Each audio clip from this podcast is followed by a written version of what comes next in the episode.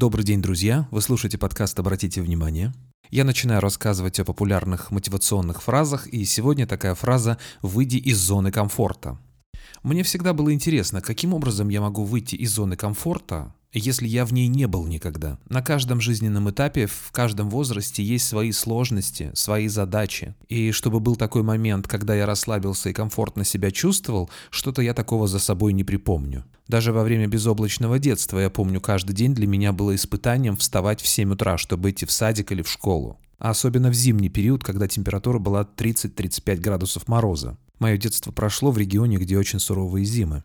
Да и вообще, что значит выйди из зоны комфорта? Что за садомазохизм такой? Рыба ищет где глубже, а человек где лучше. И если мы посмотрим на историю человечества, то мы с вами увидим, что человек постоянно и непрерывно улучшает, оптимизирует э, все вокруг себя. Условия труда, жилище, еда, э, одежда. Все становится с годами легче, проще и комфортнее. Зачем же самому себе придумывать какие-то сложности? А дело вот в чем. В этой фразе имеется в виду не то, что кажется на первый взгляд. Здесь, как мне кажется, подразумевается, что нужно перестать делать то, что перестало быть эффективным. Оно когда-то было эффективным, и все было хорошо, а человеку свойственно привыкать, он продолжает это делать, а оно уже неэффективно. Но это как если ребенку купили штаны, большие, широкие, на вырост. Он какое-то время ходит в них, потом ему штаны становятся как раз в пору. Но вы понимаете, да, какая динамика? Через какое-то время эти большие штаны будут для него короткие штанишки. Ребенок вырастает из этого. Не в штанишках дело, а в том, что ребенок поменялся. Знаменитая вот эта пословица «если лошадь сдохла, слезь». Если уже штанишки стали короткие, то нужно покупать новые штаны. Или другой пример из бизнеса. Несколько лет назад были популярны спиннеры, такие игрушки.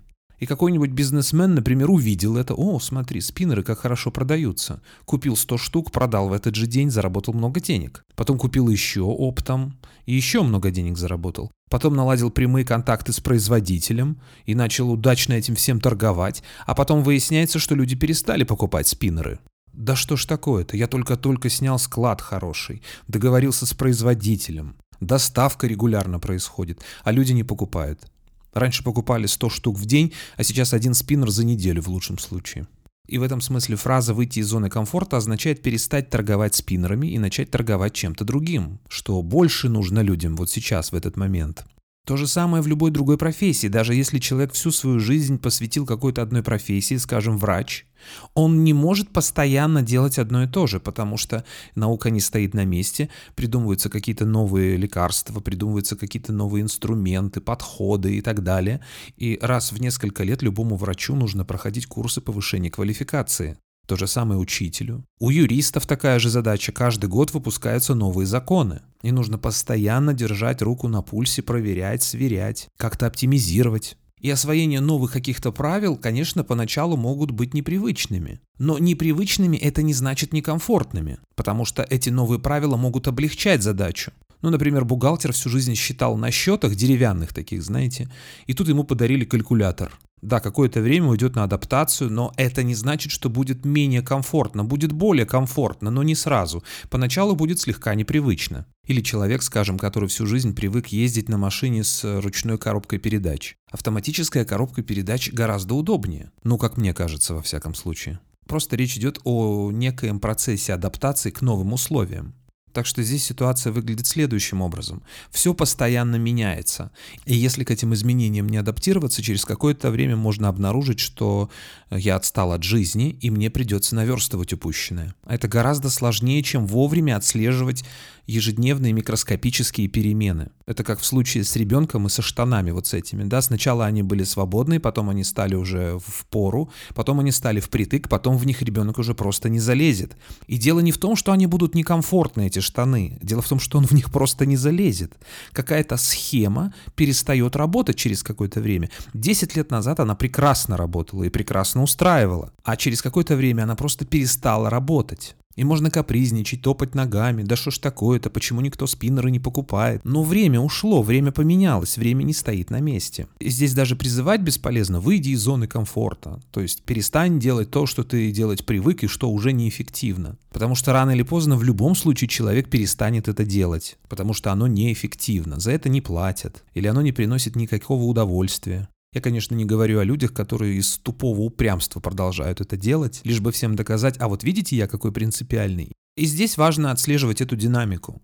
Если какая-то схема была рабочая, какие-то инструменты были эффективные, и тут они начинают терять свою эффективность уже становится менее выгодно этим заниматься, менее комфортно этим заниматься. Я уже начинаю вырастать из этих штанишек, и динамика это видна, то, конечно, имеет смысл вовремя озаботиться и подбирать себе новые штаны, если пользоваться этой метафорой, да, подыскивать какую-то новую схему, каким-то образом улучшать, оптимизировать ситуацию. Это именно об этом говорил Стивен Кови в своей книге «Семь правил высокоэффективных людей». Он в этой книге предложил такую схему. Все дела можно поделить на четыре категории. Срочные и важные, важные, но не срочные, срочные, но не важные и неважные и несрочные. И он предлагал в этой книге сконцентрировать все свое внимание на важных, но не срочных делах. То есть не доводить ситуацию до критической. Если видно, что я скоро вылезу из этих коротких штанишек, нужно уже думать над чем-то другим. Потому что если этим не заниматься, это дело перестает быть важным, но не срочным, оно становится важным и срочным. Дедлайн такой вот наступает. И все равно придется это делать, но только уже в спешке и, может быть, даже с потерей качества. И действительно, этот подход работает для многих людей, однако я предлагаю взглянуть на эту ситуацию немножко с другой стороны. Некоторые люди более эффективны, когда они находятся в экстремальных ситуациях, в ситуации дедлайна. Вот есть, например, какая-то задача в течение э, двух недель сделать, подготовить какой-то проект. Но они дотягивают до последнего момента, и за пять минут до дедлайна, за пять минут до крайнего срока, они быстро вот выполняют эту задачу. Это может происходить по разным причинам. Одна из таких причин у этих людей такой темперамент. Они более эффективны, когда они находятся вот в таких экстремальных ситуациях. У них повышается мотивация. Они становятся более концентрированными, сфокусированными на задаче. И действительно, в конце концов, коэффициент полезного действия выше. Ну зачем растягивать на две недели то, что можно сделать за пять минут? Ну, пять минут это быстрее, чем две недели. Это экономия времени. И такие люди есть. И для них ситуация дискомфорта как раз-таки очень комфортна. Им комфортно находиться в таком состоянии, которое для многих людей дискомфортно. Ну вот, например, большое количество предпринимателей, инноваторов, им очень сложно сидеть и выполнять какую-то неспешную работу в офисе. Для них работа в офисе будет кошмаром. И наоборот, есть люди, которые гораздо эффективнее, если они что-то делают не спеша, не торопясь, не в состоянии спешки, не в состоянии дедлайна, а спокойно, вдумчиво, не торопясь, аккуратно, обстоятельно они что-то там делают. Им, наоборот, комфортнее в условиях офиса, куда нужно приходить 5 дней в неделю с двумя выходными, где размеренная работа. И таким людям очень сложно быть индивидуальным предпринимателем, фрилансером, самозанятым. Им это просто не подходит. Это не хуже, не лучше, это просто вот разные люди все. И в этом смысле, конечно, лучше всего заниматься тем делом, которое имеет больше отклик. Помещать себя в те условия, которые способствуют большей эффективности. Кто-то более эффективен в офисе, а кто-то более эффективен э, в качестве предпринимателя среди конкурентных войн, постоянно быть в напряжении, постоянно быть в условиях соревнования. В общем, как мне кажется, фраза «выйди из зоны комфорта» э, — это синоним фразе «если лошадь сдохла, слезь». Да, ты привык к этой лошади, она была твоя любимая, но она сдохла уже, все. Если есть возможность воскресить, это одно. А если уже нет такой возможности, то рано или поздно в любом случае придется что-то предпринимать. Выйти из зоны комфорта – это не значит начать делать то, что я не люблю и то, что мне не нравится. Выйти из зоны комфорта означает делать то, что я люблю, но то, что мне делать страшно. То, что мне делать непривычно, потому что это новое, это новый этап, новый уровень, новая ситуация. И я в любом случае это буду делать. Потому что рано или поздно в короткие штанишки я просто не смогу влезть. На сегодня все. Счастливо.